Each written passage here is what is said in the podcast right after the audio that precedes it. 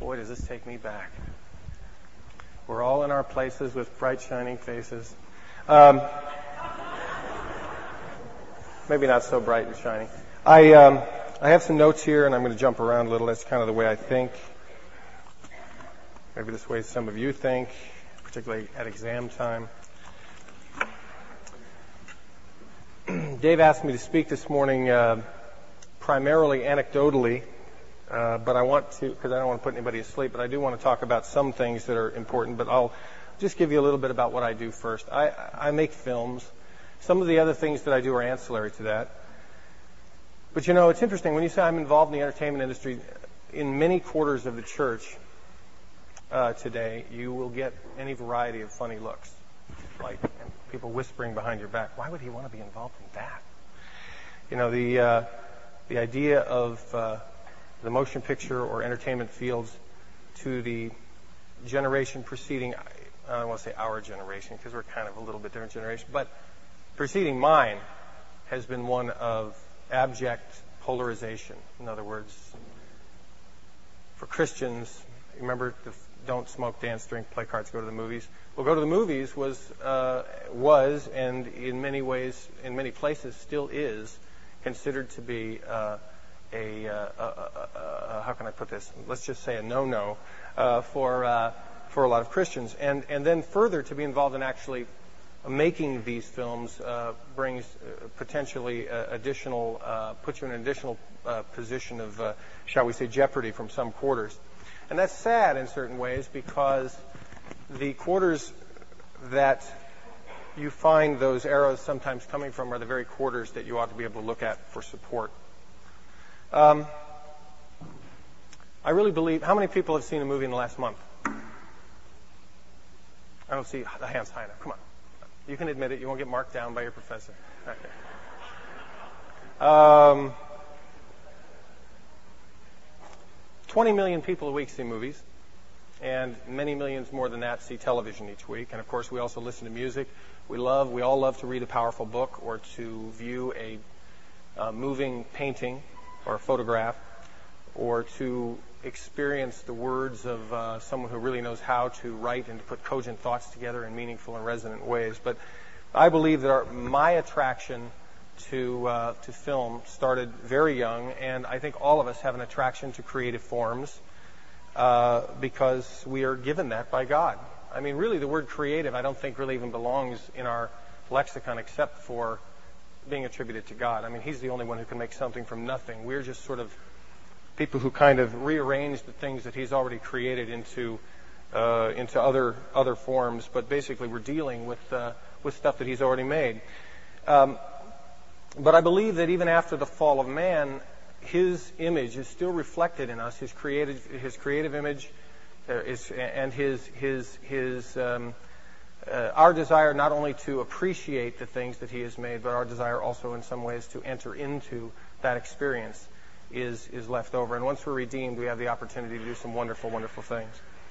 So don't ever let anybody put um, forms of employment into levels and categories. You know, like uh, you know, being medicine is better than law, and business is better than uh, uh, ministry is better than business, because that's can I say a crock? That's a crock. Um, and uh, and as far as the arts, you know, well, those, those people are really weirdos. They're they're kind of out in left field, you know. Most people think of the arts as something that you sort of divest yourself of at the end of school. You know, you, you do your Hello Dolly production. It's okay, fool around with that stuff, get it out of your system, and then uh, go on, get the BA, and go on in, uh, into whatever. My own adventure, you might say, started at age seven in uh, what at that time was a small town, Phoenix, Arizona. I had about 100,000 people out in the bleak Arizona desert cultural wasteland. How many of you remember black and white television? No, I don't mean black and white shows, but actually a black and white TV. Okay. I'm talking about the kind that were like as large as a refrigerator, Packard Bell, little round black and white screen. John Stead still has that. Anyway, that's what I grew up watching, you know, the Leave It to Beaver and, uh, uh, you know, Ozzie and Harriet and all that sort of stuff. But my father uh, grew up in a small town in, in Iowa, uh, in uh, northwestern Iowa, town of Wall Lake, which was in Sac County, about halfway between uh, Des Moines and uh, what's in the way upper northwest corner? Uh, huh? No, it's uh, uh, uh, Davenport. Well, we'll call it Davenport. But anyway, I've never been there. The point is, it was a small town. That part is not needed for the story. It's a small town, 800 people, and, and my dad, who could not carry a tune in a platoon of buckets, um, had the distinction of a mother who taught piano, and he happened to be childhood friends with a singer by the name of Andy Williams. I don't know if anybody of you know that name. He's getting older and grayer these days, but, but Andy was from a generation of crooners, the grandfather of whom was Frank Sinatra, and then Bing Crosby and Jack Jones and Mel Torme and uh, and uh, Tony Bennett and all of those types of guys who would sing, you know, I left my heart in San Francisco. And um, the point is that, that every single time that Andy Williams, who had a weekly TV show, was on the air, you know, we'd all gather around the thing. Hey, I know him, you know.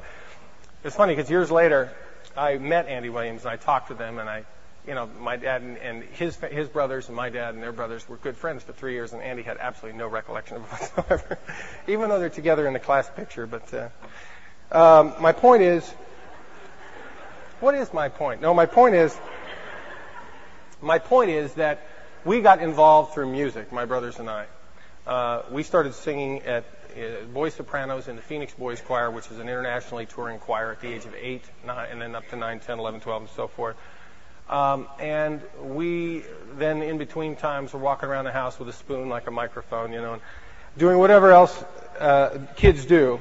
But singing sort of opened me up to the area of this was a non-saved family, by the way. Opened me up to the area of um, of the arts, and it was just through that kind of popular culture that I made my entrance into the arts. And from from boys choir, fortunately, my voice changed, and I went on to leading from singing into acting, and uh, community theater, school theater. But the big thing for me always was a trip to the movie theater. I mean, that was a big thing. And uh, I mean, I didn't like drive-ins. I liked the theater. And from my very first time, the combination of you know 20-foot high images and powerful, powerful performances and beautifully written scripts and wonderful dialogue and art direction and music that created a captivating story just sort of reached down. I don't know if you guys remember some of your early movie experience, but just reached down and moves you in the depth of your being in a way that almost nothing else can. And that original experience was just Herbie and the Love Bug, but.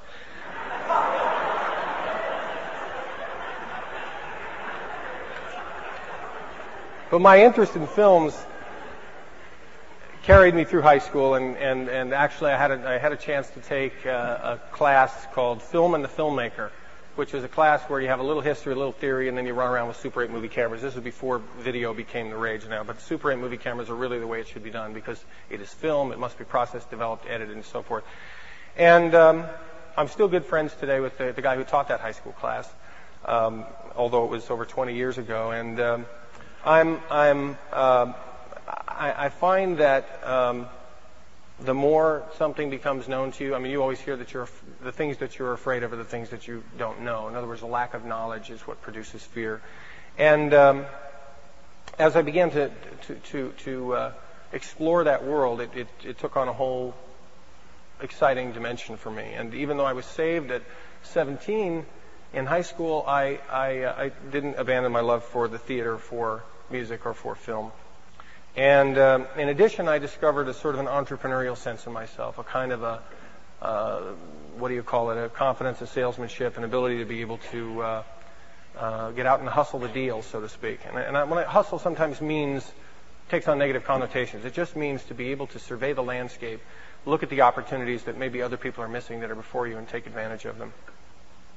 Um, I remember we were running out of car, uh, hanging around, uh, uh, uh, hanging out of cars, running around with, with movie cameras and, and, you know, suspending ourselves from telephone wires and trying to great, get the great shot for the movies. I remember I, I sold my commercial, uh, my first commercial budget was $225 for a local jewelry store. And I had to write it and act it and, and direct it and do everything. And then, uh, and I, the funny thing is, when I sold this commercial, I'd never actually worked never actually done anything in 16 millimeter before. Everything I had done is this home movie size. So I, of course I can do it. Of course I can do it. And how am I going to do it? You know, so and I went over budget. I was 10 bucks over. It was 235 bucks. I came to California in 1976 to do an apprenticeship with a director that some of you may know the name of. His name is Peter Bogdanovich.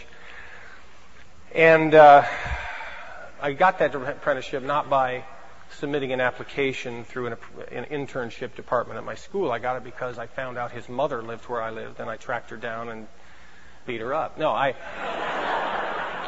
no, but I sort of charmed my way or hustled my way into her living room and got her to invite me over and introduce me to her son who at that time was living with Cybill Shepherd. And, uh, but I came over on this film called Nickelodeon that he was starting in 1976. One thing that I very, learned very early, however, is that a filmmaker, like any artist, must be clever. He must be able to creatively and every other way look at the landscape, as I say, and see the opportunities which are there to be taken. Whether it's a matter of looking at a palette which has the same prism of colors for every single artist who uses it and decide how am I going to select these elements and combine them on the canvas, or the words in the alphabet the, the mastery that can be done from the same 26 letters uh, by by people who know how to wield them deftly are is is uh, is of incredible value.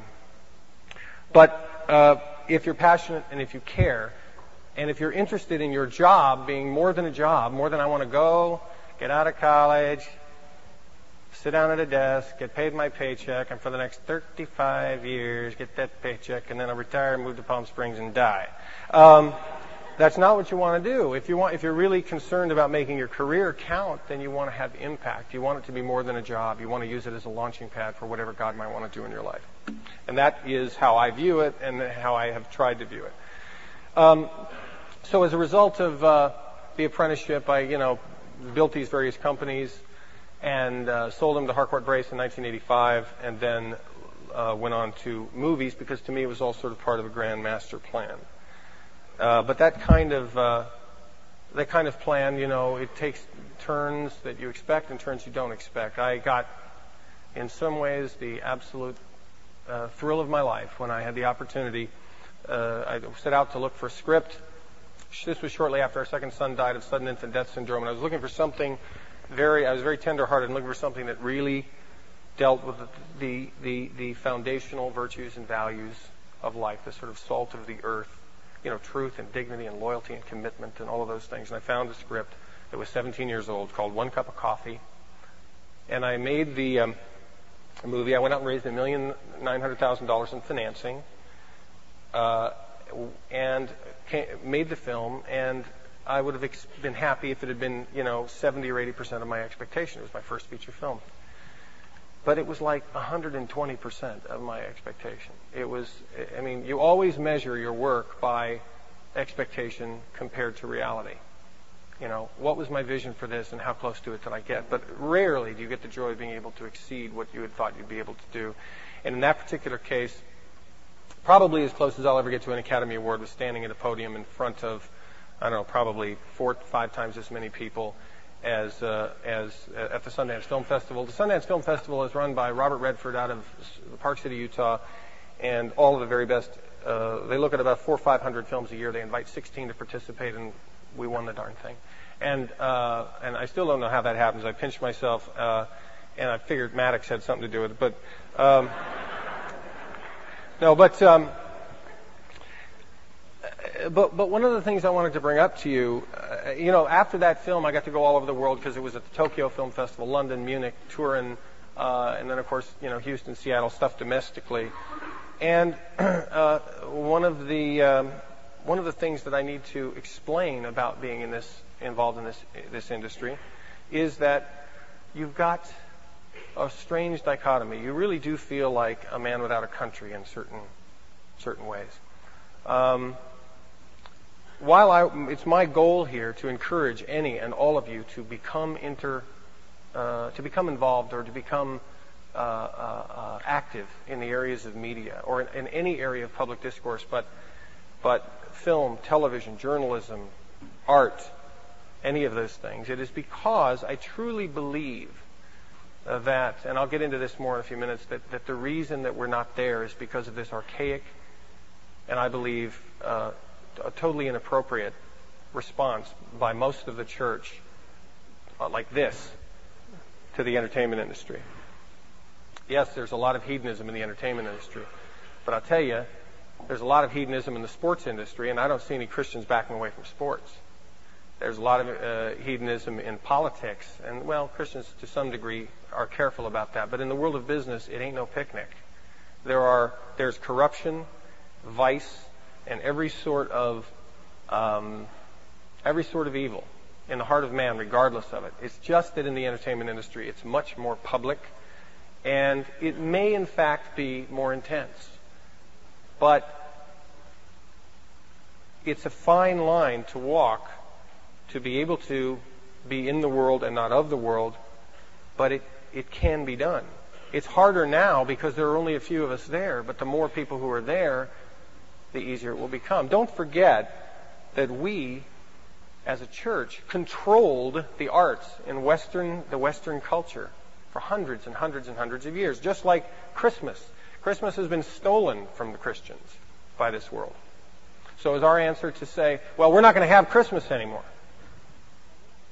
We're not going to do that because they do it. Well, no, that's really not the answer. The answer is to demonstrate through our worship what celebration of the incarnation of God in human flesh actually means so that some might be, as it were, plucked as a brand from the burning, some might see, and some might respond to Christ. Similarly, here, um, there are very many ethical dilemmas, and you can only do what your conscience will allow you to do. You know, what if I get a job as a production assistant on Roseanne? Or, you know, see, I heard a, an expression, somebody went, Shh. now, we have to guard against knee-jerk reactions to anything.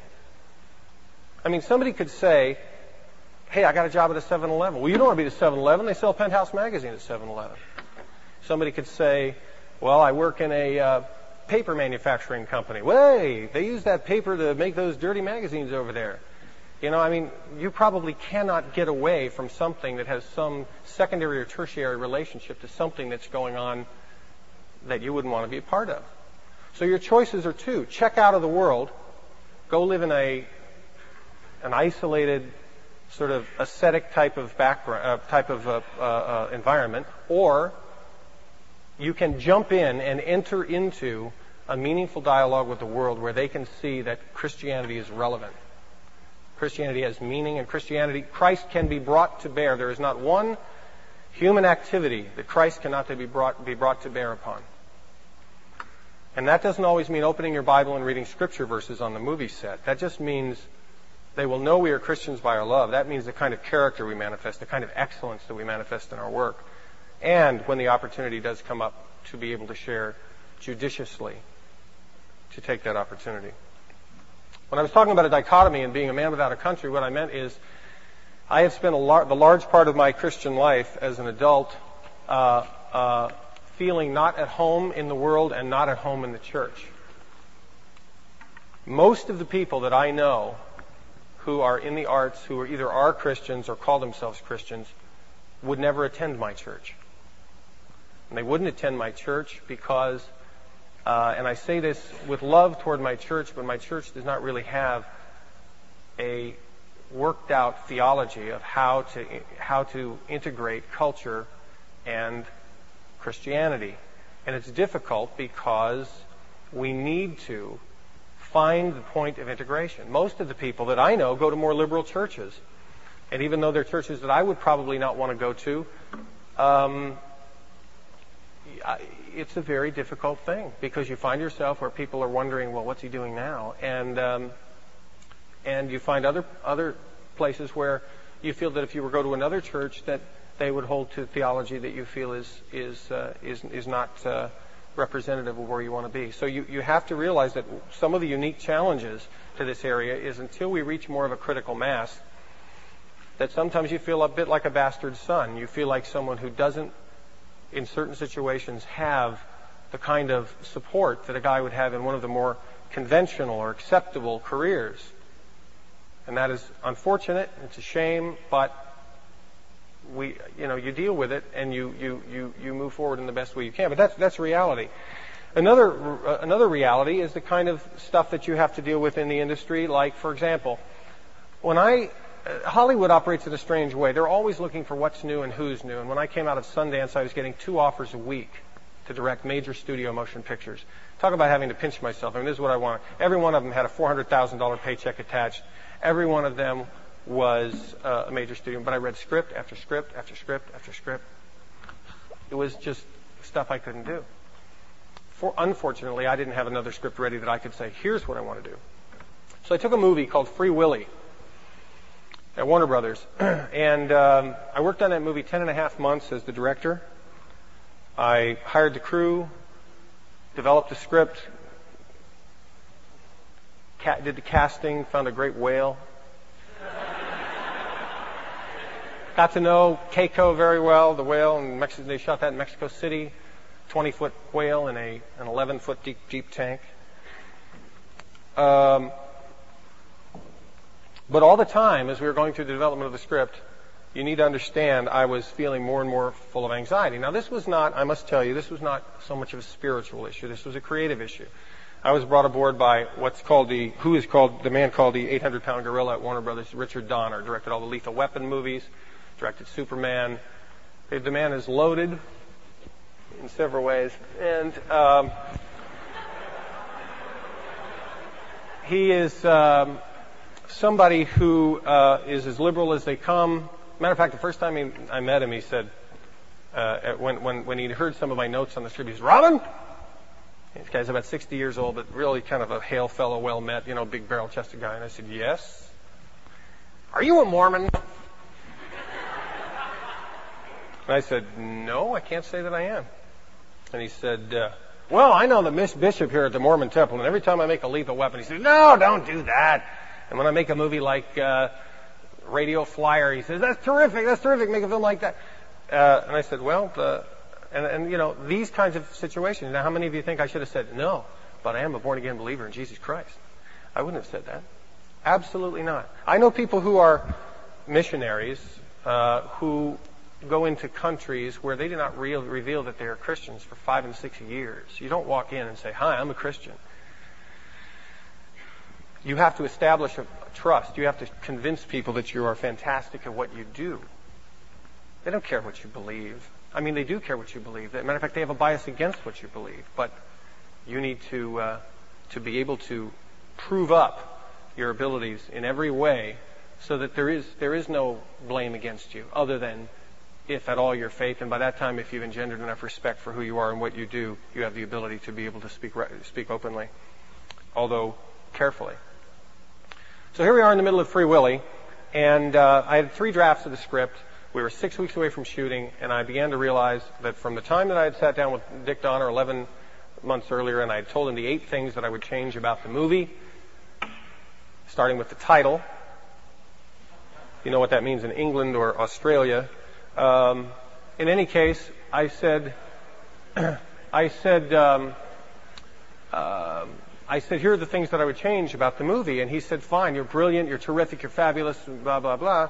And I began to realize that there was a hidden agenda and that there was really no intention of changing the script. And by three tries on the rewrite, I, who had wanted to make The Black Stallion with a whale and a boy, uh, had uh, found that uh, what they really wanted to make was sort of a sort of an over sentimentalized, simplistic version of a kind of a cheap shot flipper movie. And uh, Oh, did I tell you I really didn't like the way it came out? in any way, in any case, uh, so I walked off the picture over what we call creative differences six weeks before we started shooting. I walked away from a lot. If I had made that movie with the amount of money it made, my fee on this movie would be this next movie I would be doing would be eight hundred thousand uh, dollars. I would be um, I would be uh, uh how can I say just that much further along. Uh, and then because I've been off the market for 1100, uh, 11 uh, months, so the next group of young hot directors has come on from the next year, and now they're flavor of the month. And I'm in a situation where I am getting offered movies like Johnny Zombie, uh, which ultimately was released under the title My Boyfriend's Back. Anybody hear that about that movie? When I first saw that script from Touchstone, I had 24 hours to decide if I wanted to do it. Well, it didn't take me 24 minutes. The tagline on the movie was Johnny, the dream of Johnny's life is to ask Missy to the high school prom, but there's just one, one problem. Johnny's dead. Johnny Zombie. Anyway, so. Um, so anyway, that, these are some of the challenges that you deal with.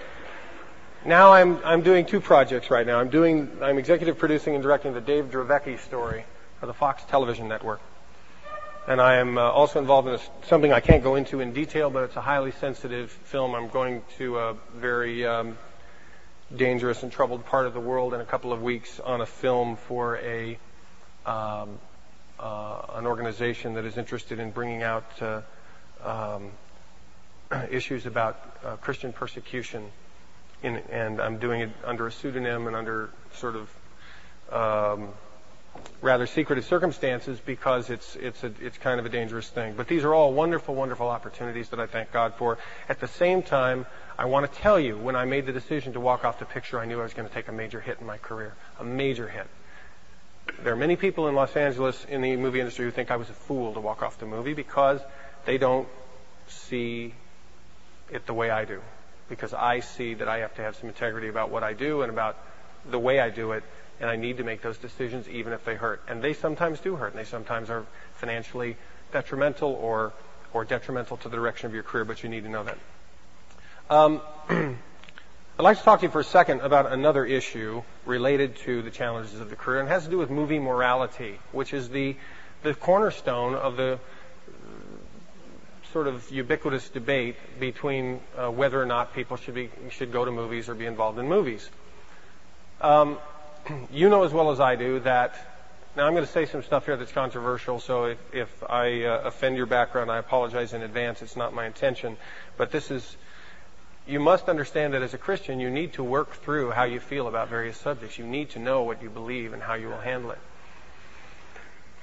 The the concern, for example, about language in motion pictures is really not much of a concern to me. You know, somebody says damn or hell or, or even worse. The concern to me is about what is the message that the movie is conveying.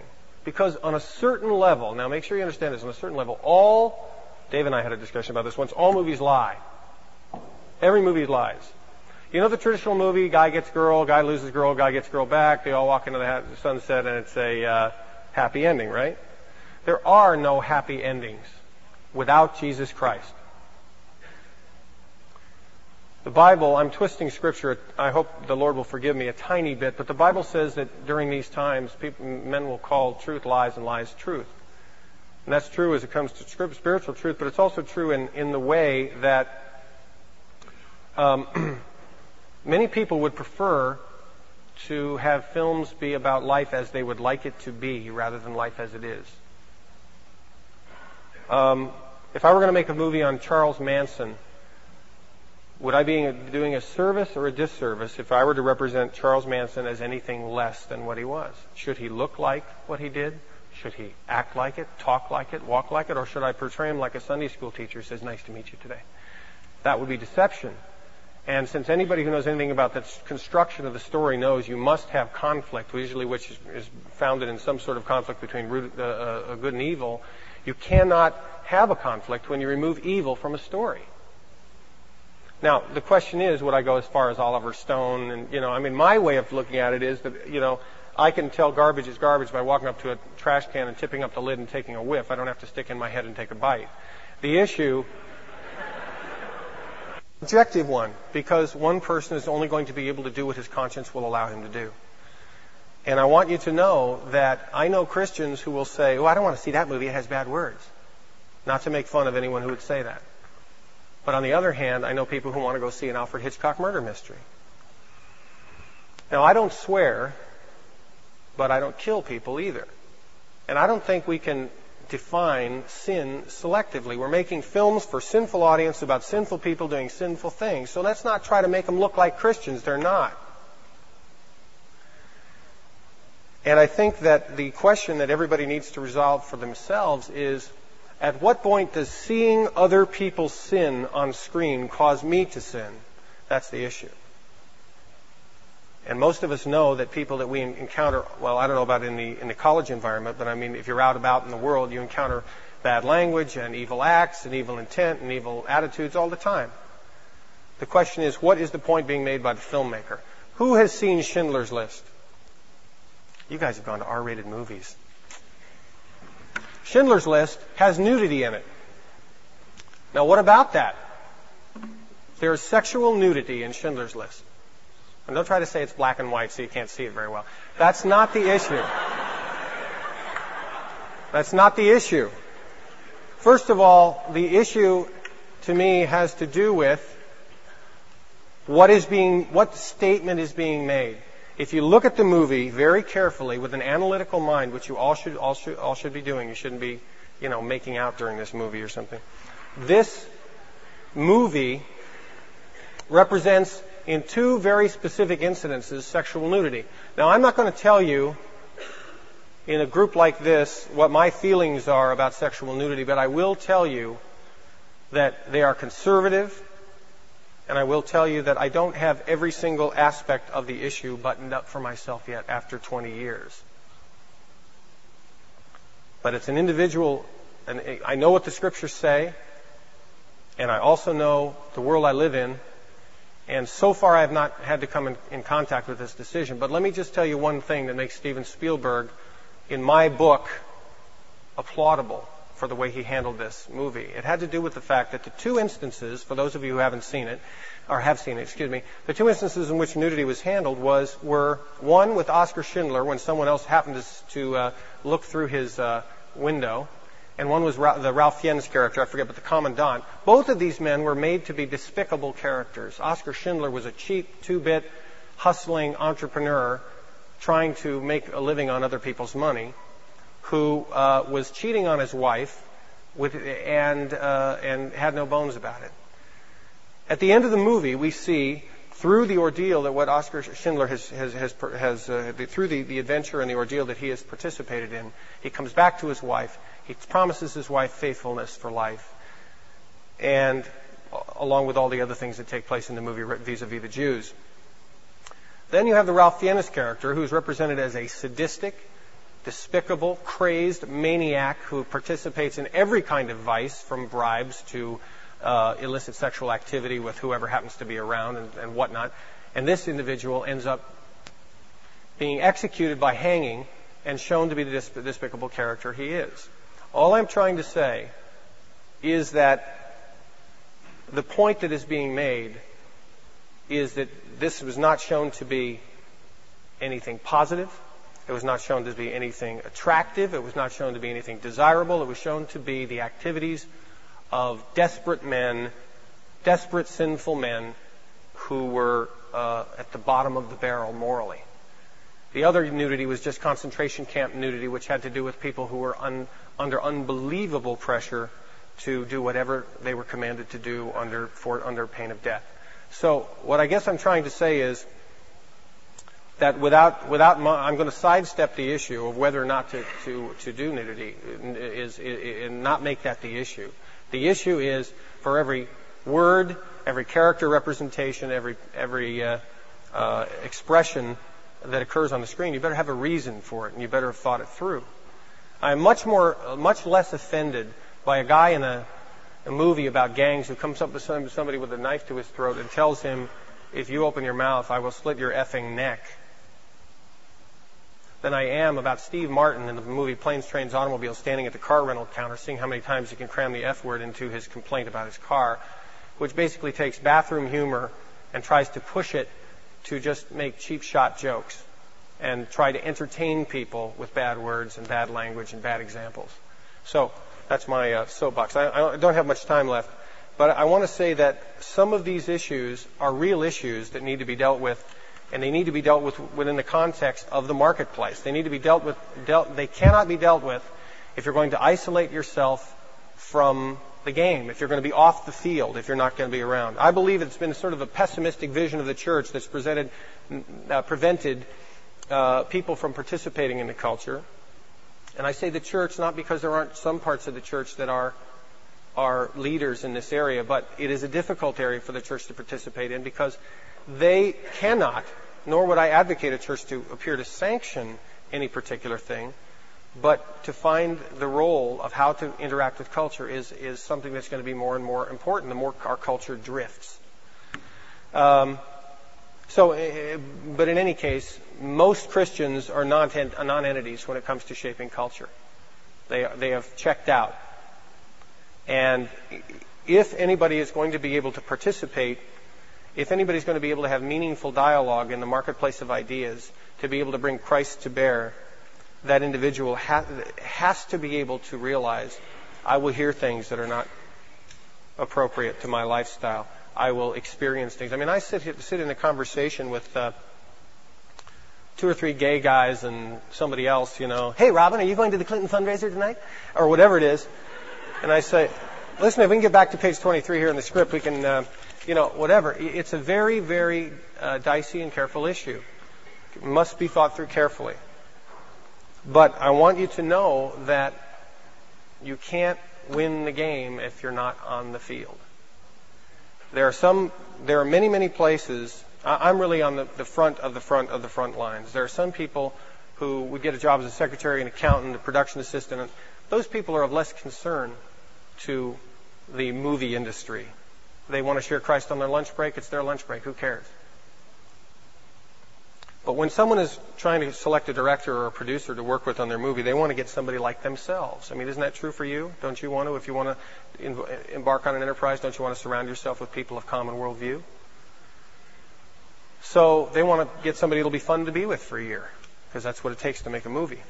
And um, uh, it, it's important, it's vitally important that we be able to present a winsome image for Christ that we be able to walk that line carefully, those of us who have to have uh, ready answers for questions. And um, so I ask myself why. I ask should I should say I ask I ask myself why regularly, but I also ask you why you would want to consider some aspect of the media or some aspect of the entertainment industry or motion pictures because even though there are tough issues to grapple with, there will not be an industry you'll be involved with where there will not be tough issues to grapple with. But I will tell you that you will distinguish yourself by your professionalism. You will distinguish yourself by your preparedness, by your talent. And I also will tell you that for the most part, the people who will have impact on our world have never asked for money on a radio or television program. They have not been on the payroll of a Christian organization. Uh, they have demonstrated themselves through competence in class in their own secular profession and have earned the right to be heard. They must be an ex- excellent communicator. They must know and love God's Word, and they must understand that Christianity is relative to all of life. There is not one aspect of the life that we live that Christianity is not completely and totally relevant to it. You can bring Christianity to bear on Roseanne. You can bring Christianity to bear on Johnny Zombie if you can stomach the script. You can be bring Christianity to bear. God knows all these things. And we have people who are godless people who are in control. Would it not be better to have a Christian who, as we all stood by and watched proudly as Orel Hershiser pitched a couple of years ago in the World Series, would it not be better to have a Christian who could walk up and accept the Academy Award for Best Picture or Best Screenplay? To have a Christian who would dance in the Joffrey Ballet? To have a Christian who would be uh, who would be uh, uh, uh, the the the example of the great American journalist or novelist. It can happen, and it could be one of you if you will not be afraid to enter the arena. Thank you very much.